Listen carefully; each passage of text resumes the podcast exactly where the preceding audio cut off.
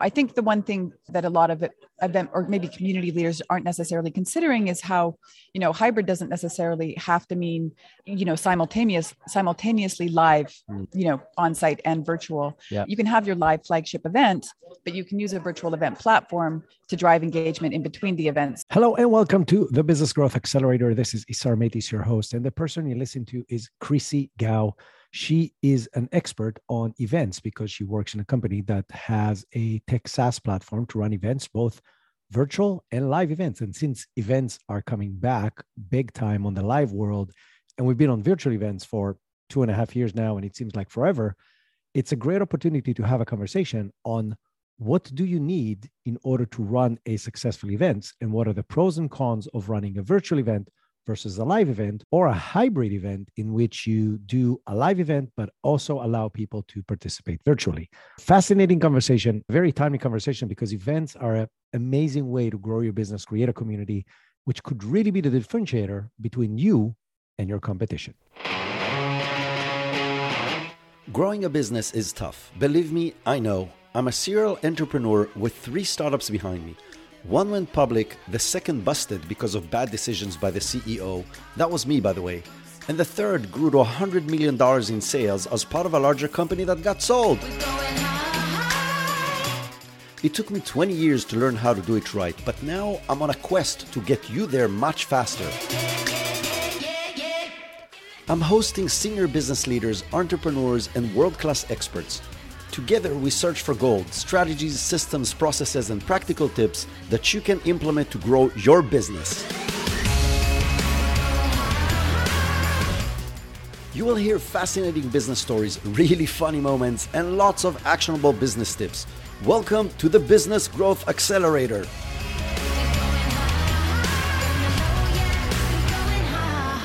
Hello and welcome to the Business Growth Accelerator. This is a special episode that I'm doing live from CLIX, which is a conference that is in Memphis done by CLI, which is the Community Leadership Group. And I'm doing this in partnership together with them, as well as with the B2B Community Builder Show, as well with my partner, Pablo Gonzalez. I'm here today with Chrissy Gao, who is our guest, and she's going to tell you about who she is and what is she doing today. Hi, thanks so much for having me on today. So I'm the director of marketing at a B2B SaaS company called Event Mobi. We are an all-in-one event management platform, and we power in-person, virtual, and hybrid events for event planners around the world. We have offices in Toronto, Berlin, and Manila. We started life as an in-person event management company back in 2010. And of course, in March 2020, we had to necessarily evolve our platform to include a virtual component to help our customers continue to engage their audiences remotely. Awesome. So for those of us who do not know what's an event management platform, what does the platform do? Yeah, so it's a home for all of your conference content. So if you're running an in-person event, we provide you with an event app that gives you, an event agenda to highlight your speakers, your sponsors, to help attendees to know where to go, what to do, where to access important documents and links. And it's a great way to communicate with your attendees in real time. So give them, send them important updates, notifications, and announcements. Okay, so basically everything around the event happens there. Like if I want to be a part of the event, that's where I would sign up. This is where I find all the information, who's speaking where at what time, which break rooms, all these kind of things. You got it. Yeah. And so virtual conferences, it's a little bit different. This is where all of your live stream and video content will be hosted as well. Ooh, okay. So that also replaces Zoom or whatever other platform that people are using. Exactly. So you can have all of your conference content in there, your documents, your links, your important resources, as well as your live streams and your on-demand content. Interesting. So what about like the presentation content and stuff like that? Can that be posted there as well? Yeah. After every... Exactly. Yeah. So if you were running a live stream session, that you could automatically download it and it will be uploaded into your content library. So people could watch it on demand in their own time as well. Interesting. Okay. So I think we understand that concept, but we're in a community building conference right now. So how do events and communities play together in the most effective way? Yeah, so I think events are a really important part of a year-round engagement strategy. And I think it's sort of a buzzword that's going around this event. But really, you know, it's an opportunity to, you know, have face-to-face conversations as well as sort of one-way content presentations to keep your audience engaged on a monthly or quarterly basis outside of discussion boards and forums. So what is... Okay, so here's a question for you, because you said it's a part of the overall strategy, and I agree with that. What do you think is the main role of an event within that strategy, right? Because a strategy has a lot of reasons for you to create different things and different engagement opportunities. What is the role of an event versus just the regular ongoing stuff that companies do to engage with their audiences? Yeah, so it's, well, first and foremost, you need to, you know, it's an opportunity to educate, entertain, and excite your members, but it's also an opportunity for you to share your community's sort of brand messaging, you know, your unique identity. And if you use a platform like ours, it allows you to sort of go beyond the sort of Zoom experience, where I think it's very challenging these days to expect people to want to go to another Zoom webinar, for example. So a platform like ours, you know, it's completely customizable, fully brandable. You can design beautiful pages. So if you've got, you know, a unique brand identity, it's an opportunity to offer a more immersive event experience. Absolutely. So let's talk a little bit about the differences between the things you need to prepare and the things you can benefit from a community engagement perspective between live events and virtual events. So because you're doing both, you're obviously an expert on both because you're helping multiple companies do this. What are the pros and cons of a live event versus a virtual event? Well, I think what a lot of our customers found over the pandemic was that, you know, there was the obvious benefit of being able to invite a global audience to their, you know, maybe if it was an annual meeting, for example, you know, they were seeing attendees coming from places that they maybe even didn't even realize that they had, you know, interested parties. So obviously extending their reach was a huge opportunity. And a lot of our customers don't want to lose that remote audience. So that's where a hybrid event comes into play. And I think there's a bit of a misconception that hybrid events have to be extremely complex and expensive and hard to plan. But, you know, I think it's not as straightforward as simply live streaming your main stage speakers, you know, so you see like sort of a distant speaker off on a stage speaking to an audience that is very clearly not you. So, yeah. You know, we have a production team that will take the main stage content and reformat it for a remote audience. So that's sort of using, you know, maybe a closer crop and the branded overlays and exciting transitions, and essentially repackaging and reformatting it right for the virtual audience. And you're doing this live, right? So it's happening like a live TV show. Yes. So it's as if you and I are speaking right now, somebody can see us on the other side of the world, but they will have the brand around it and lower thirds with our names on it and stuff like that. Yes, exactly. That's amazing. Yeah. That's really, really cool. So, but that's a service that's on top of the platform, right? That's just another thing that happens in order to make this events.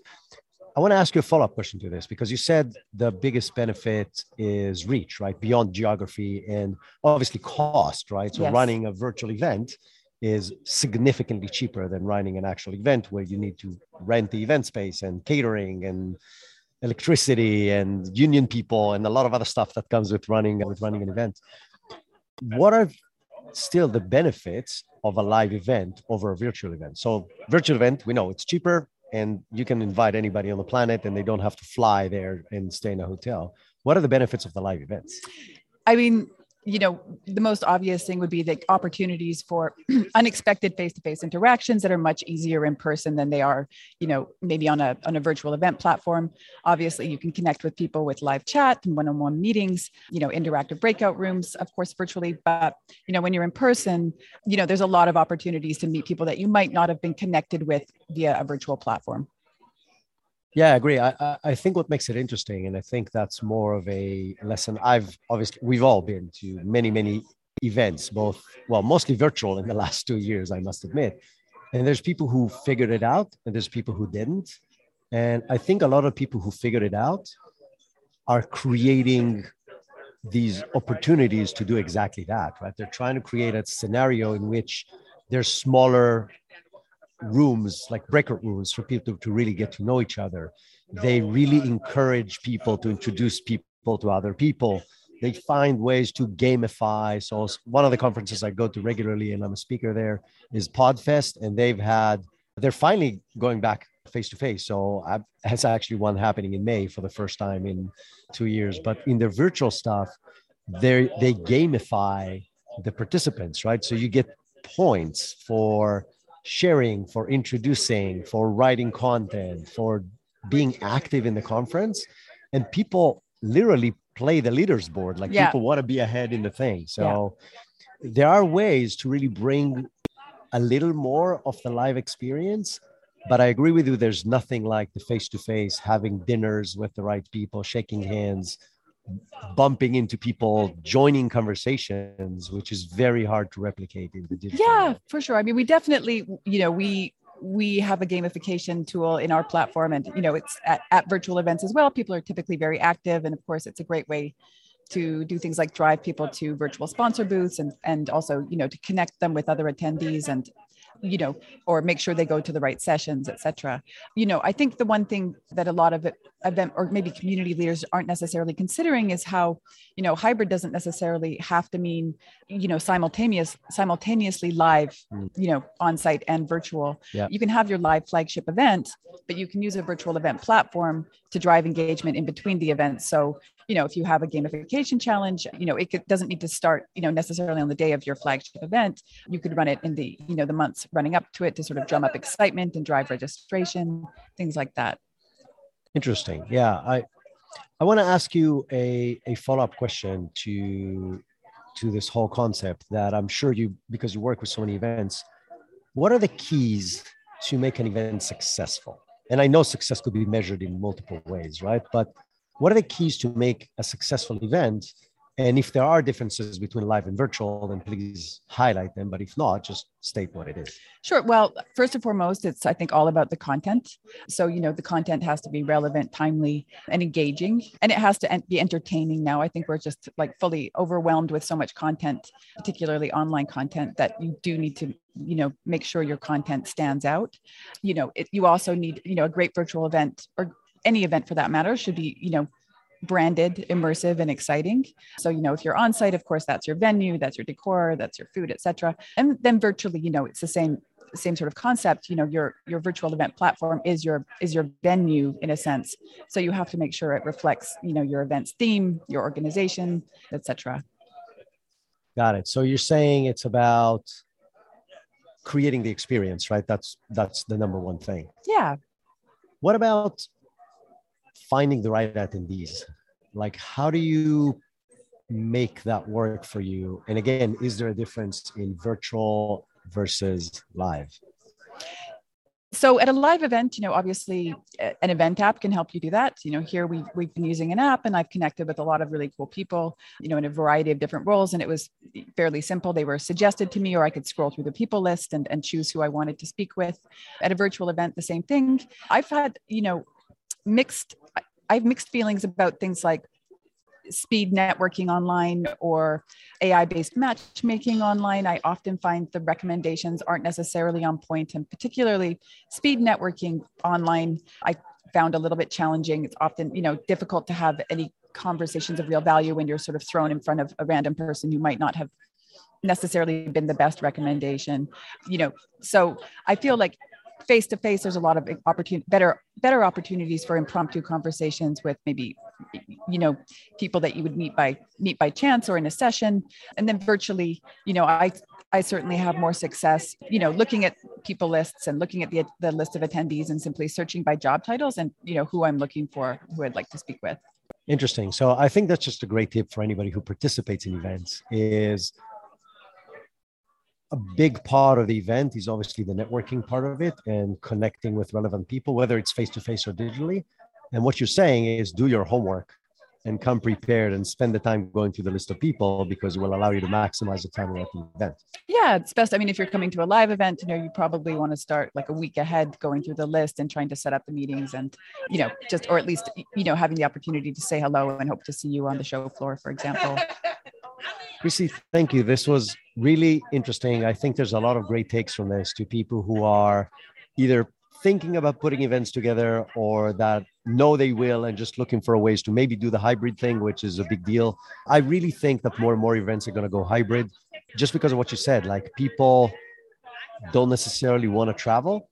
While before the pandemic, we didn't think that's an option. Like, okay, I got to travel to go be a part of the event. Now I think more and more people understand they don't have to. And it just gives companies the opportunity and event organizers the opportunity to do something that serves a bigger audience, not necessarily multiplying the cost, right? Because adding virtual people is significantly cheaper than adding that. Yeah, absolutely. If people want to connect with you, follow up with you, learn more about what you're doing or what the company is doing, what's the best way to connect with you? Yeah, connect with me on LinkedIn. My profile is Chrissy, Chrissy, Gao. Otherwise, eventmobi.com. I'm reachable through an easier form there. Amazing. Thank you so much. This was fantastic. Thank you for having me. Really great conversation with Chrissy. Events could play a very big role in helping you connect with your audience, build a community, and learn the real needs of your audience while providing the value. So it's definitely something you should consider as part of your overall marketing strategy. I recorded this episode as part of the CLIX Summit, in which I was a speaker, but we also had a mini interview studio that we provided as a service to the summit, in which we interviewed many of the people that participated and many of the speakers. So if you want to learn more about community creation for businesses, how can communities support your business, as well as tactics and strategies on how to do that, you should check out multiple episodes that are recorded over there. First one is episode 129 with Rebecca Marshburn. She's the head of community at Common Room. They're a platform that enables you to track the performance of what's happening in the community. The next one is 130, which I did with Patrick Woods, who's the CEO of Orbit, which is the competition of Common Room. It's another platform that you can check out. With both of them, the conversation is not about the platform, but it's about how to build and run successful communities and different tips on how to do that effectively. The next one was 131 with Rachel Silvano. She's one of the people running the community for Zapier. Yes, the Zapier. So millions of people in the community. Lots to learn from her on how to keep things personal while you're still scaling the community. Episode 132 is just a recording of my keynote speech from that conference. It is called More Than $40 Million in Direct Revenue Through Community Building, a Detailed Business Case and Playbook. So if you want to learn how to implement a community strategy with all the little details on how we are doing this for clients, you should check that one out. And last but not least, episode 138, which Pablo, my business partner, and I are sharing the 5 things you need to know about community for business based on the Community Leadership Institute Summit. So it's a summary of everything we've learned during that summit, both from the speakers and the people we engage with and companies which are there. It can provide you a great overview of what's happening in the world of community creation for businesses these days, based on the latest event that happened on that topic. And until next time, have an amazing week. Your business growth is my #1 priority in this podcast. To do that, I want to bring the biggest names that I can and get you practical tips as frequently as possible. And you can help. Visit Apple Podcast right now, subscribe, download, rate, and review the podcast, and I would really appreciate it. And if you want my #1 tip for business growth acceleration, visit growthaccelerator.biz right now.